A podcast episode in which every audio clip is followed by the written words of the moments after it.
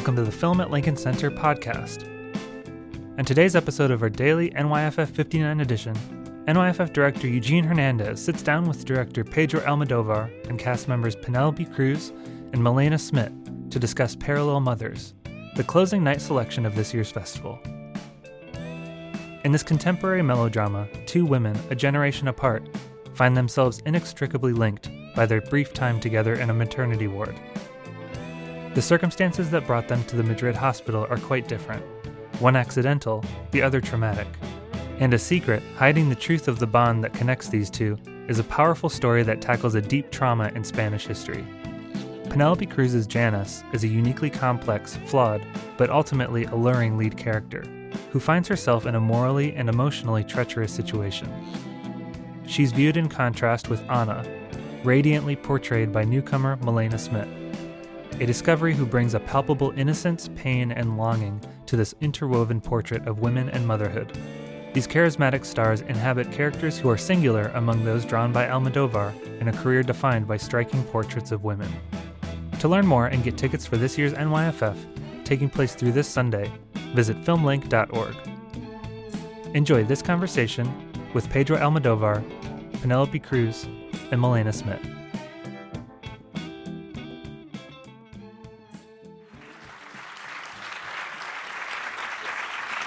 Carla sit here.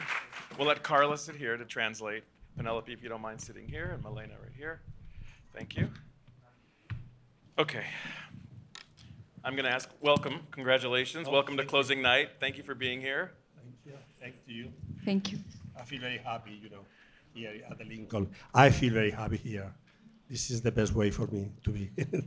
Well, it, it, it was a lot of um, coordination and um, production to make this opportunity happened. Thank you for showing us the movie earlier this summer. Uh, Dennis, Lim, and I were able to watch the film in Madrid, and uh, we were once we saw it, we knew we had our closing night. So it's special for us to have you presenting it. So thank you for coming, spending traveling all this way despite Yeah. everything to be here. Thank you. So um, I'll just dive in with a couple of questions to start, and then we will take some questions from the audience as well. So hold on one second. Well, I think I think Pedro, um, it might be good to start with some historical context. um, you know, this this image at the end of this film is, I think, one of the the most striking of the images I've seen in all of your films. It's such a it's such a striking image, and it represents so much. So, if you want to maybe share with us a little bit of historical context, um, I think it would be useful for us to hear a bit from you about this this dark chapter in your country's history and why it was uh, something you wanted to explore. Yeah, this is, I mean, this is the more political, explicit political movie that I did. And uh, of course, then I, I wanted, I mean, the protagonists are these two ladies, and it's about them. But um, I, wanted, I, wanted, I wanted to create a link between the protagonist, Janis, with the past, because this is what I'm talking about, about the darkest side of the Spanish Civil War. Em, entonces, el, el vínculo que creo entre la protagonista eh, se establece con su abuela. Es una chica huérfana, eh, ha crecido con su abuela, la abuela la ha educado y le ha dejado un legado muy importante, que es que encuentre a su bisabuelo, que haga todo lo posible porque se abra eh, la fosa donde su bisabuelo está, que fue asesinado en la guerra española. So the link that I create in the film between the history uh, and the main character uh, comes through her grandmother. Uh, her, she's an orphan. Her, her grandmother has raised her, and her grandmother has uh, told her the story of how her uh, great grandfather was um, killed, and has left her this legacy, this this desire to find his body uh, and exhume his grave. Entonces, de ese modo, eh, vinculo a una persona, un personaje muy contemporáneo como es Yanis, con un pasado de hace 85 años, a través del legado de la abuela. And so this is a way in which I link someone who belongs to the present day, like Janis, uh, to a history that happened 80 years ago, which is through her re- relationship and the leg- through, her relationship to the grandmother and the legacy that she has left her. Y también era, para mí, lo interesante era hablar de, de las fosas comunes eh, y de la búsqueda de ella de la verdad a nivel público, a nivel nacional, pero en contradicción con, con su verdad más íntima, que en este caso no existe, porque por circunstancias que ya habéis visto en la película, ella vive en la ocultación y la mentira. Entonces, realmente para mí este, este es el eje de la película, el dilema moral de una mujer que trata de establecer la real- realidad, la verdad de la memoria histórica, pero que en su vida es incapaz de llevarlo a cabo. So the central axis that I set up in the film uh, has to do. I really wanted to talk about the mass graves, uh, and in this particular case, about the truth, the truth about them, and the truth that the character is seeking. That of course goes in contradiction, uh, as you have all seen now in the film, uh, to the way in which she's handling truth in her own life. And so this this axis, this contradiction, is something that the the character needs to come to terms with. Well, and just to the end, because perhaps you don't know, I mean, you know, Spain is the second country after Somalia with more missing people.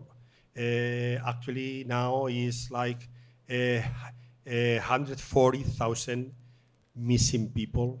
That uh, that of course this is, I mean, it um, it is completely. Uh, I mean, the Spanish society has a debt with the families and with the victims until the moment that they don't open all that uh, mass graves. I think that the civil war is not ended. So we need to do that just to uh, just to close that awful period of our history.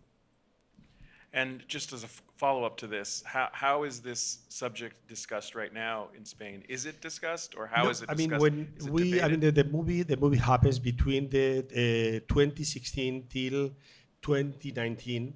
Now, I mean, the last July, I mean, two months or three months ago, there is a new law uh, by the uh, Socialist Party, which is in the government now, and uh, that changed completely the situation because now, I mean, it's the the, the the administration that takes care. I mean, the law is the name of the law is the uh, Ley de Memoria Democrática, and uh, everything related with mass uh, graves uh, is is a question of uh, es una cuestión de Estado. It's a question for the state. Entonces es el Estado y la Administración la que se encargan de organizarlas y de tratar de solucionar de una vez este gran problema. Yeah, so through this new democratic uh, memory law, So, entonces, a partir de ahora va a ser distinto. uh, the, the, the, the state is now in charge, the administration is now in charge uh, Por- of taking care of the graves, and so everything will change from this Porque moment on. durante el tiempo que, que transcurre la película son todo iniciativas privadas o ONGs, pero nunca, hay, nunca están presentes las instituciones. Because during the time period that the, that the film takes place in, uh, those, those in charge are really private enterprises or, or, or NGOs that are having to take care of these cases. I'm going to come back to how you connect these two stories so elegantly, but I want to bring Penelope and Milena into the conversation. Welcome. Welcome back, Thank you. Penelope. Thank Welcome, you. Penel- Milena. Um, so, Penelope, I- I'd love to know how does this how does this collaboration work? Uh, does Pedro just call you up and say, "I have another movie for you," or is it does he just send you the script? Can you tell? And in this case, how did the conversation begin specifically? So it can happen in different ways, all of them magical for me. the first time he shared with me something about this story, we were here in New York uh, doing press for All About My Mother. And, and he told me a few things about the story that later changed, evolved a lot into something else, but that was like the, the root of the story. And then when we were in total lockdown, uh, confined in Madrid, we did one of our calls. Uh, we did a FaceTime, and he told me, "Oh, by the way, I I took this story uh, out of the out of the drawers, and and I'm writing it again, and I'm thinking for you, and I'm thinking about uh, you for the character. And imagine no, during lockdown, with all, all of us were like we didn't know until when, what was the future, uh, what kind of future. Um, we had no idea of. We knew, we knew nothing, and then he he gave me this injection of um, hope and excitement, no, and knowing that that would be the um, the plan in the horizon, no, for us to do this wonderful story together. So um, that was maybe from all the times that he has shared those stories with me, those news with me. This is my favorite because it was no, maybe, uh, during extreme circumstances. It probably seemed a little unlikely at that first moment. There was so much, so much uncertainty, right? No, I think we all need to have faith that at some point we all could be able to get out of the house again. And first of all, that we would make it, that we would survive. I mean, I was, you know, terrified. We didn't know. Mm-hmm, Um, I took it very seriously from the beginning, and and then yeah, we didn't know if it was a plan for a year later or five years later. We had no idea, but I will always remember that phone call. when we um, when you showed us the film this summer, Pedro, one of the first things I asked you was how you had been spending your pandemic because clearly you had made t- now two movies in the course of just like 18 or 19 months. So you clearly just focused yourself on on work to kind of navigate this time period. A ver si lo he entendido bien. Sí. Yeah, I mean, for me, it was the only way. I mean, just to, to write and uh, and to shoot. It was the only way, like, to escape from the reality. And um so, um, I mean, surround me, I, I could see on TV and on the newspapers, I mean, huge tragedies happening every day. And, uh, but I concentrate myself in writing, and actually it was more productive than before because uh, during the three, the three months of the confinement, uh, I could be more, much more concentrated in the writing because as, as, as I could go out, I didn't see anybody. So, and, uh, and it was the best way for me to finish the script because this script, I mean, it, it, it had a long way of cooking, a long time of cooking, and there are many things that I didn't like at the beginning. So I could find out everything and finishing in these three months. And just when the confinement finished, uh, then I start because this is uh, what I was doing during. I mean, just the day before the confining. I mean, the last. I mean, the, the last week, the last three week. I mean, after confinement, uh, Tilda Swinton, it was already in Madrid, just for the rehearsal of the Human Voice.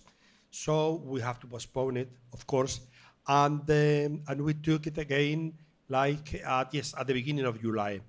So I, I mean, we we made the uh, pre-production, and then we shoot during the pandemic the the short that is 30 minutes, and um, and we were very lucky because we were no one case of being infected, because also I mean my brother who is also my producer, hire a sanitary team that uh, I mean he he made us every day a PCR to be sure that they were nobody because it was the only way to be sure. And uh, and immediately the um, we with that we shoot the Human Voice.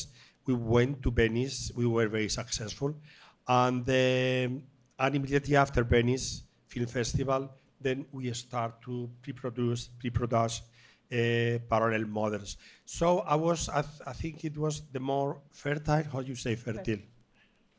Fertile. Fertile Yeah. uh, time uh, for me. And, and I think it's, it was because I just prefer to be just working and, and not, I mean, of course I was, I mean, I was sensible about everything that was happening there. Uh, and, uh, and also made me suffer, but I didn't want to, to, to be like obsessed with this situation. Um, and I mean, in general, you know, for me, to make a movie is, is always a kind of runaway from my life. I mean, even, even if there are not tragedies like here with the pandemic, but it was always just drives me to another reality where I feel much better than in my own life. I have to admit it. Gives you more control, maybe. Yeah, yeah. Well, you know, I mean, for, example, you know, I feel, I feel when I'm working, when I'm writing and shooting, uh, I'm feeling much more free than in my real life. Uh, so I don't, well, I don't know how to explain how to explain it. Yeah, I mean the reality. I mean the reality, the reality that you live day by day. Uh, I'm not so uh, courageous and uh, so daring uh, like when I write or when I am shooting. I'm more like a coward. Not exactly. I mean, I don't have any word because my English is very limited. But um, yes, uh, the moment where I feel completely free, and this is a wonderful experience, it is when, when I'm writing. There is no limits for me. Does this resonate, Penelope? You've known Pedro a long time. Th- These, these two parts of his life, the professional, the private, do you see this dichotomy with him? Yeah, I mean, I'm not with him when he's writing, um, but he's writing all the time. Even when we are traveling, doing, uh, promoting one film, he's sometimes writing three scripts at the same time. I don't know how he does it, but this is like this since I met him. But I can tell when we are shooting and when we are not. When we are shooting, I think Pedro is happier. When writing, shooting, pre-production, post-production, um, traveling around the world with the movie, I, I feel that he's happier in those process, um, those processes, and I I understand because I identify with that. Um, No, but you have a life. You I, are a I mother. have I have a You life. have I, I have. I have a life that I'm. You have a husband I, I, have a a life that makes me very happy. But even even like this, even if I have children that you know I'm obsessed with, and they are the best thing I have in my life, and and and family. I'm a family oriented person. I've always been like that. I value that very much at the time in my family and raising my kids is my priority. But it's true that I've been doing movies since I was 16, and I understand. Um, I understand what what happens when you wake up in the morning, go to the set, and you just feel complete no? And and we only have that. As actors we can have it more often. Maybe we can do a couple of movies per year or three if they are not too long. But for a director i understand it's like a, it's a different everything is a different timing. So that's why i i say like in in his case it's very obvious for the people that know him as well as i know him that he's so much happier when he's working. So i'm telling him every summer we have to be shooting a movie right in the winter then you were very quick at editing and because everything is so clear for him every summer we shoot he likes shooting in the summer So, so as a follow-up for Penelope, um, this congratulations on this performance. It is just an exceptional portrayal of this woman, Janis. Um, tell us about what struck you about Janis. Tell us about what, what interested you in this woman, what draw, drew you to this role. I mean, everything from the first page, I, I was like uh, hypnotized. I use that word a lot with this film because I, I think it happened with the script, and it happens when you watch the movie. It has an incredible hypnotic effect, and it, it's just you are there. It, it keeps you so present and so there. Like don't you don't want to lose anything. It is so many details. It's a movie that if you watch two or three times, you always will discover something new. Uh, I think he created something really, really special. And when I read it, I felt like once again, this is like a perfect script, and and he's giving me an amazing, amazing opportunity with this character. It's true that all the characters that I've played with Pedro have been complex, interesting, interesting characters, difficult characters, because a lot of people are asking me if this is my most difficult. But all of them are because he he writes with so many layers that I don't think we can say any of the characters written by him for men or women are easy because they are not easy personalities or simple. They are complex. They are mm, not just one side of them. Uh, So but it's true that Janis is, is put under so much pressure, and when you think uh, one thing is solved, another bigger problem comes into her life, and it's constantly like that until the end of the film. And that was a beautiful challenge to have in my hands, you know. And I am very grateful that he, mm, once again, imagined me in doing something that he didn't see me do before. And he's done constantly that with me in my career. Like, imagine that I could do something that I never did with him or with another director. And that is like the best gift that somebody can give you. And if it comes from a genius like him, because I don't like using that word lightly, like a genius, no, but with him, that word is the word that makes sense. I think eh, I can say that say that in a very relaxed eh, way because it's just the truth. So to to be so lucky, you know, to have this constant uh, faith and, and all these gifts that he's giving me over and over in, in my life, I could not be more more grateful and thankful. I was the lucky one. I was the lucky director. What do you What do you see in Penelope, Pedro? Over what do you see in her? All this time together, what do you see? Well, in her? you know, I mean, the first time that I saw that saw, of course, it was um, uh, in her debut, uh, Jamón Jamón, and I remember very well the, the cinema that I, the theater that I saw the movie, and I was very impressed. Uh, she was very extremely young. I was very impressed about the way she acted.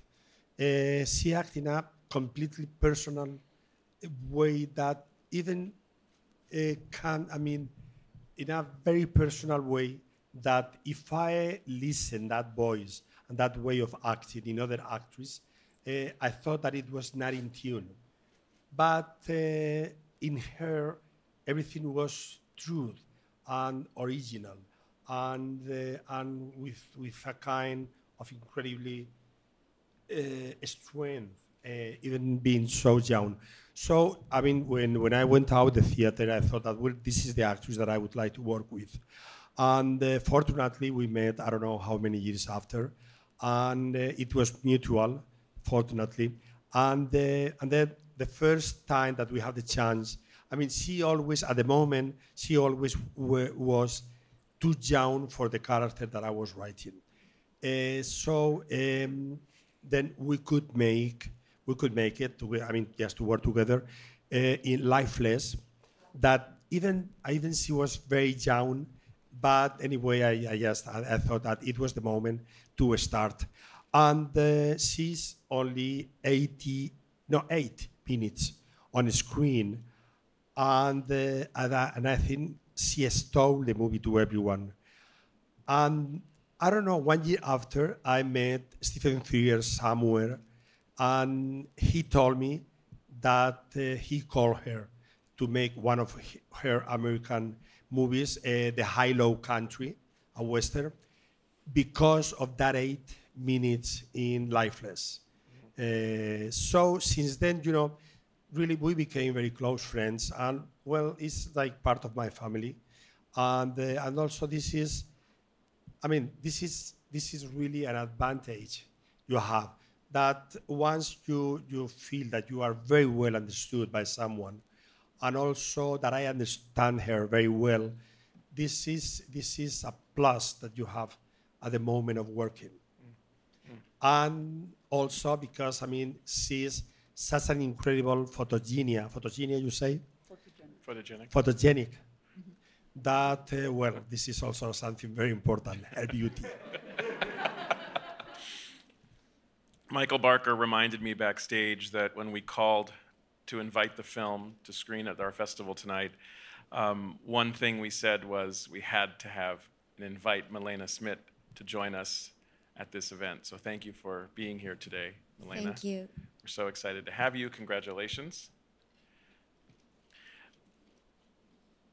In the old days, there's these legends of actors and actresses being discovered at like a- a drugstore or candy store.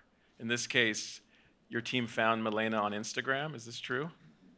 Well, I think Milena for me in the movies is the big revelation uh, because she was new, and and also we all were very impressed about that everything she does it was true, uh, and uh, is I mean it's like I mean for me it's like to to to to be the witness of the birth of someone that is going to be a big star. Because I'm sure that the future of Milena will be, I mean, wonderful, that she's going to make many movies, and she's very young, so she, she, she will have time to make many different types of movie. Because also, I mean, the, the way of acting in my movie that could be the, the, the more usual is not her exactly. I mean, she's another type of, of women. Uh, so I think it's also very versatile physically. And, uh, but I was impressed about her immediate truth uh, of everything she says and she does. So we are in front of a very, very near or very close superstar. Take home limited edition merch from this year's 59th New York Film Festival. The official NYFF 59 poster, designed by artist Kara Walker, plus original NYFF t shirts, hats, and more, are now available. Shop online at filmlinc.org slash merch, or during the festival at Alice Tully Hall and the Elinor Bunin Munroe Film Center. Milena, same question I asked Penelope about this character and, and what how it resonated, how she resonated with you. But also, before you tell me that, you get a call from someone in Pedro's office saying we saw you on Instagram, or how did this happen? Muchas gracias. Directing all the time. Thank you very much. Muchas gracias por recibirme. Estoy muy feliz de estar aquí presentando nuestra película con Pedro y con Penélope. Thank you. Uh, I'm very happy to be here and, and to be presenting this film here with Pedro and Penelope.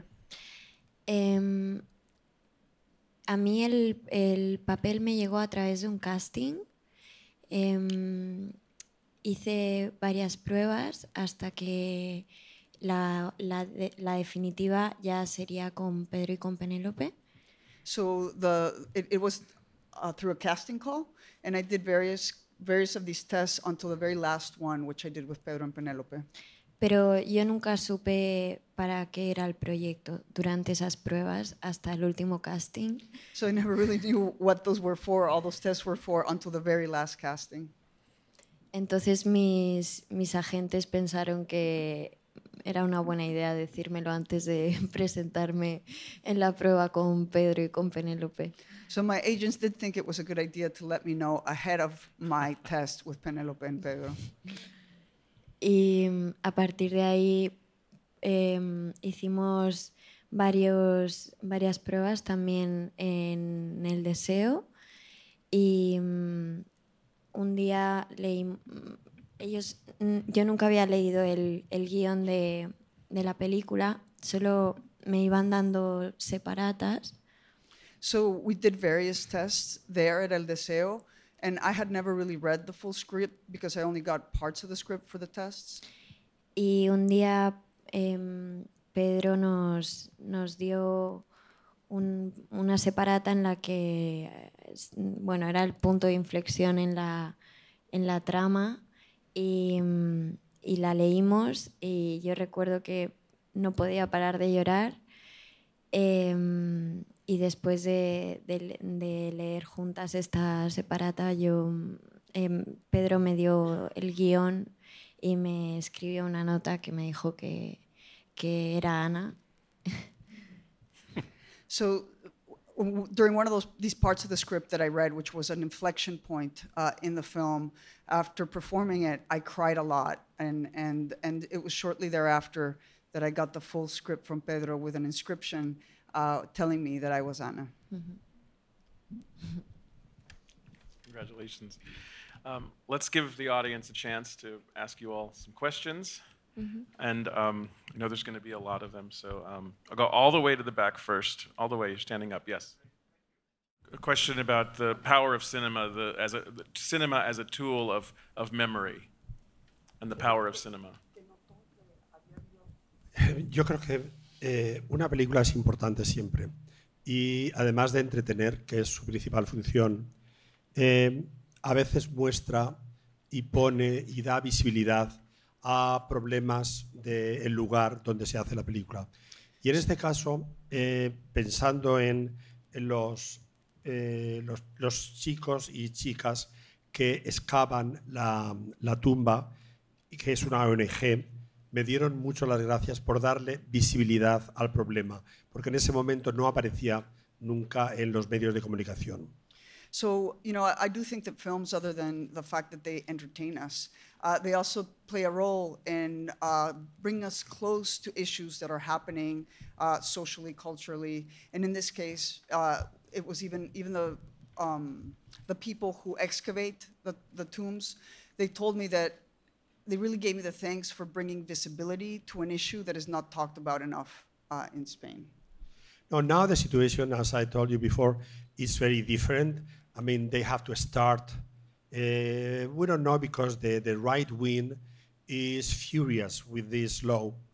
Um, um, I mean, I, that's something that, it, that I really can't understand because it's a, it's, a, it's a problem of humanity.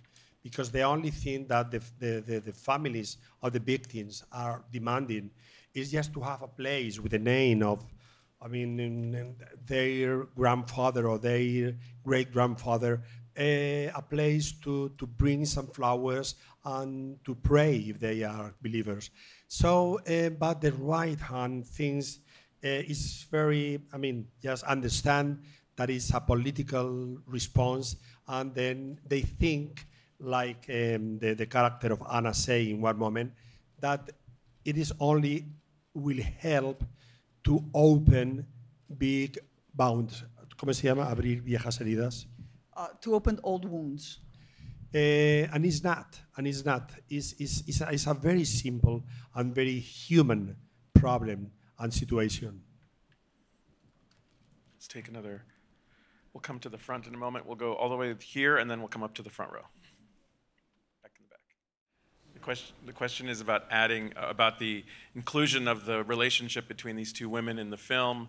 Um, how was it? How was it added to the to the story? Did it feel very natural for the actresses? It, uh, the comment is that it, it, it's like a hetero flexible, maybe rather than a lesbian relationship. How do you think about it?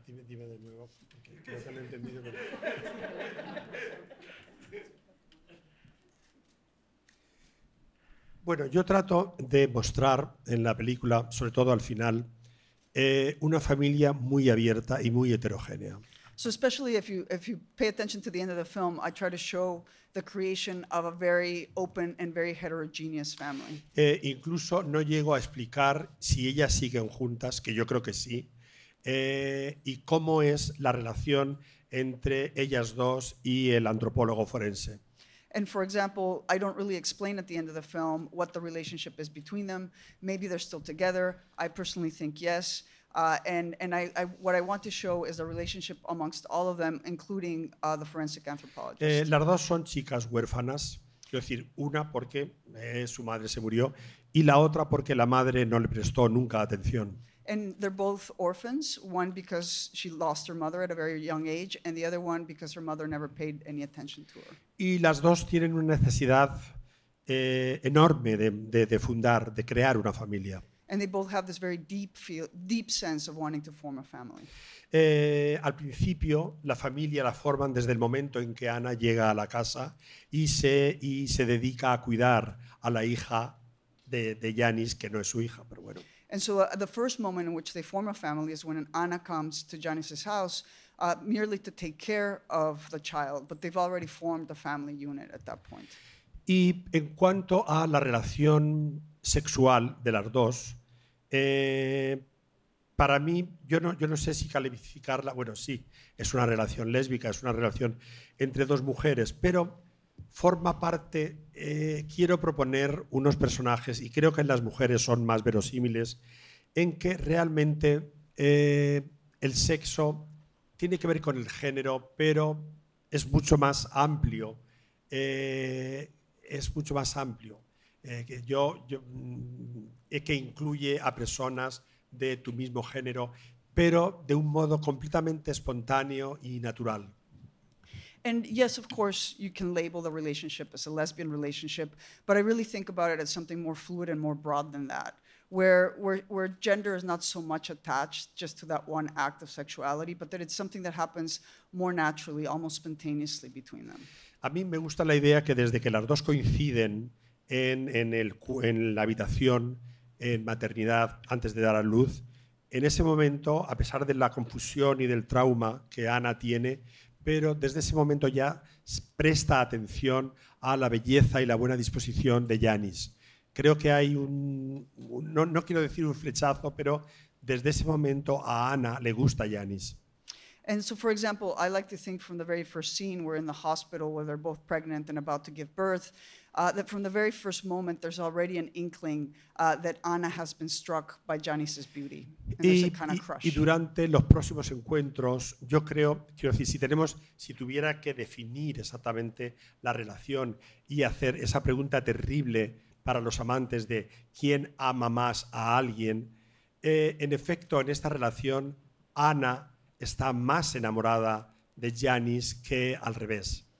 And if I had to explain and really sort of enter into that really painful territory uh, amongst couples where you ask who loves who more than who, uh, then of course I would have to say that Ana is much more in love of Janis than Janis is of Ana. Pero también Ana es una mujer libre y Janis tiene una enorme culpabilidad que le impide incluso disfrutar de la relación de ella eh, porque tiene, tiene esta, esta contradicción moral de estarle ocultando algo.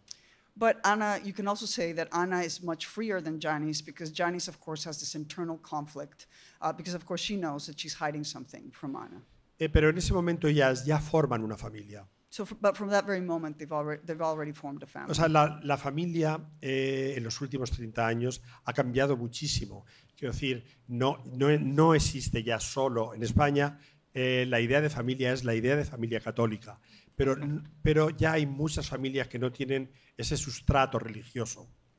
And things have changed a lot over the last 30 years. In Spain, yes, traditionally perhaps there's this sense of a, of a Catholic family, but that has changed profoundly in Spain over the last 30 years. Y ahora hay familias de una sola madre, de dos padres, eh, de dos madres. Creo que eso se ha flexibilizado enormemente y ha ganado en naturalidad, porque eh, las familias de ahora son familias vocacionales, son familias basadas en el amor y no en un contrato eh, matrimonial.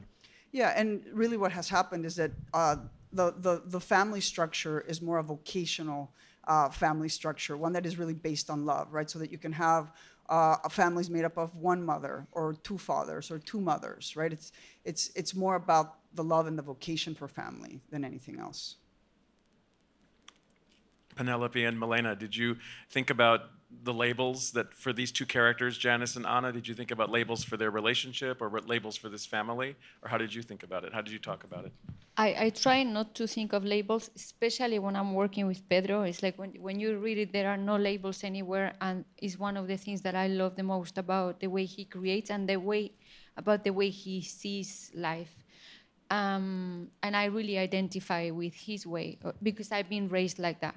So uh, I didn't have to find the etiqueta of what are they called because right from now on they're gonna also have sexual relationships. It goes beyond that because if you think about it, when when Ana kisses Janis the first time, it really ca- catches me by surprise. But my character is in such a survival mode that I, I could feel, I could hear the thoughts of my character. I, I have very good memories of that scene because I feel like we really were not there. It was only only the characters, and I could feel the thoughts of Janis, and they were like, I could not share them with you now. It's not like I remember the words, but I remember the feelings of, oh, and now this, but actually this is right as a next step for survival. and of course, I have uh, Janis has a connection with her also in that way, but it's not like just about sex.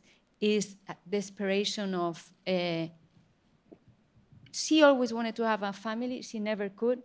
Maybe this is gonna be the way. Maybe maybe this is the next step for for her not to lose what she loves the most, and is again uh, th- uh, again threat, threatened. She's threatened by, by by the loss.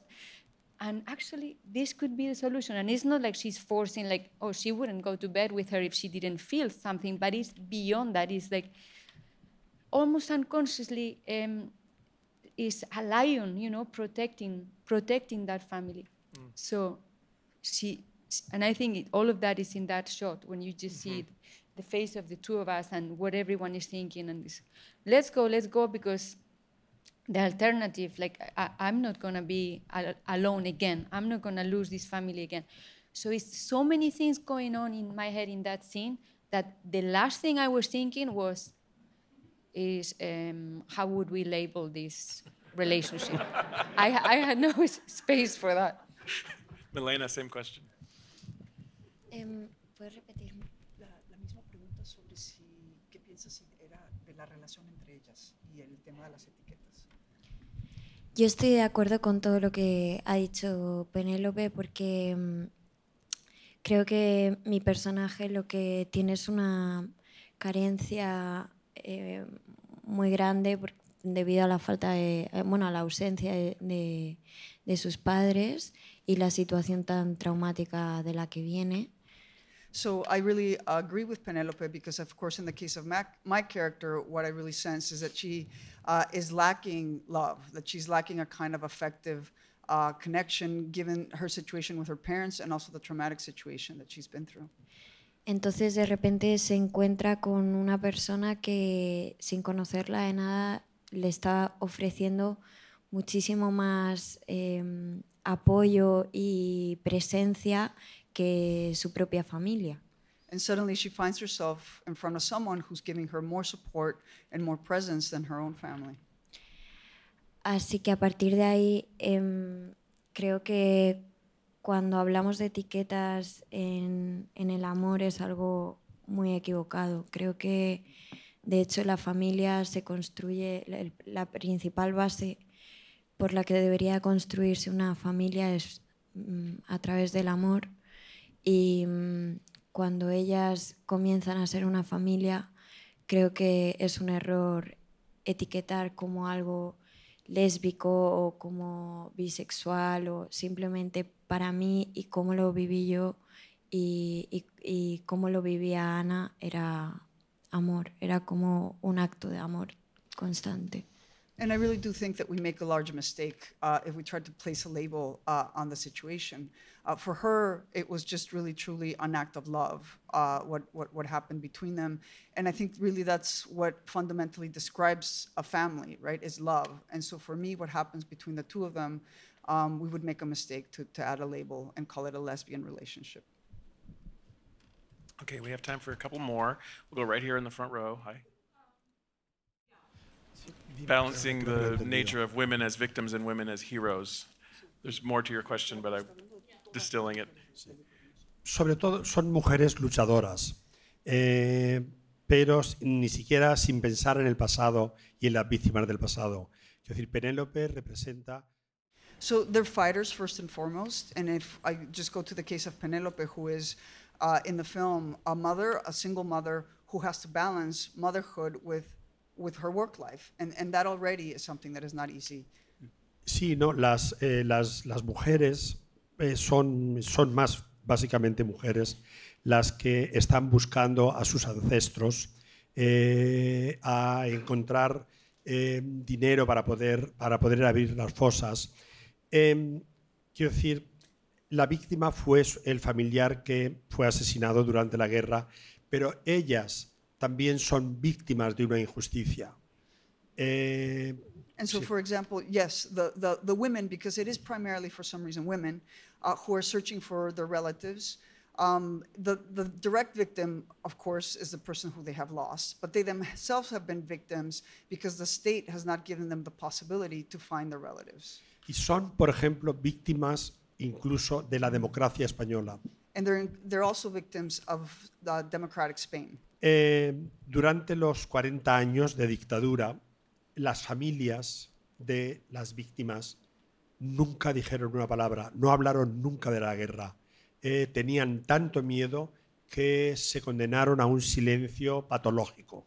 So during the 40 years of the dictatorship, the families never spoke a word. uh, they were too afraid. They almost, they, the, there was this enduring silence and this pathological fear. Eh, después, una vez muerto Franco, eh, después de la ley de amnistía eh, y lo que se llamó el Pacto del Olvido, España entra y da sus primeros pasos en la democracia.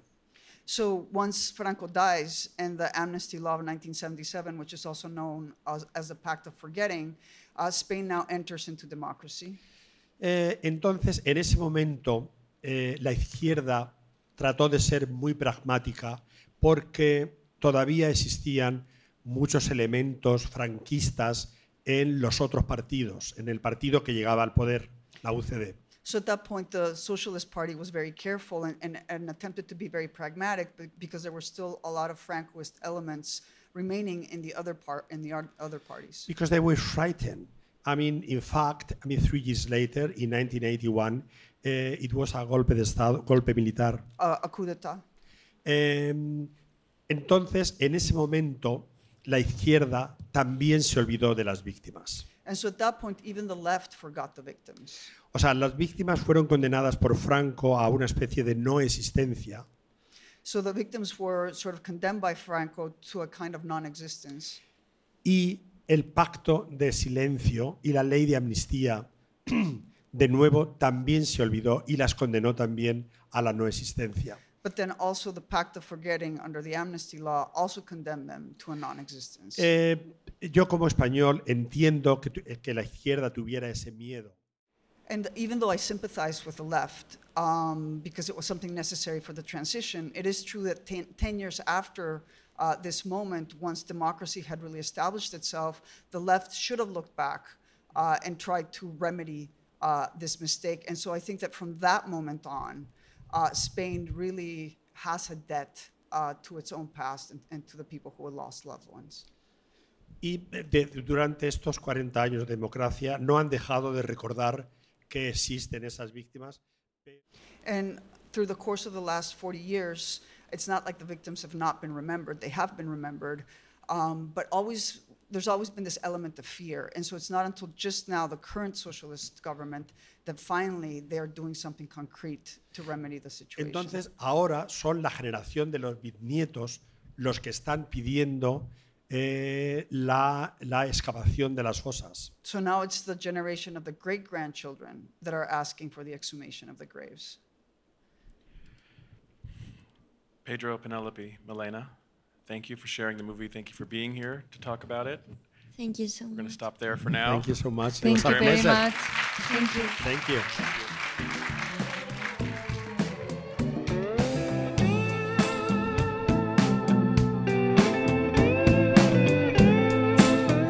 Enjoying NYFF? Don't miss festival selections opening soon at Film at Lincoln Center, including Todd Haynes' The Velvet Underground, Mia Hansen-Løve's Bergman Island, the late Melvin Van Peebles' Sweet Sweetback's Badass Song in a new 4K restoration, and much more.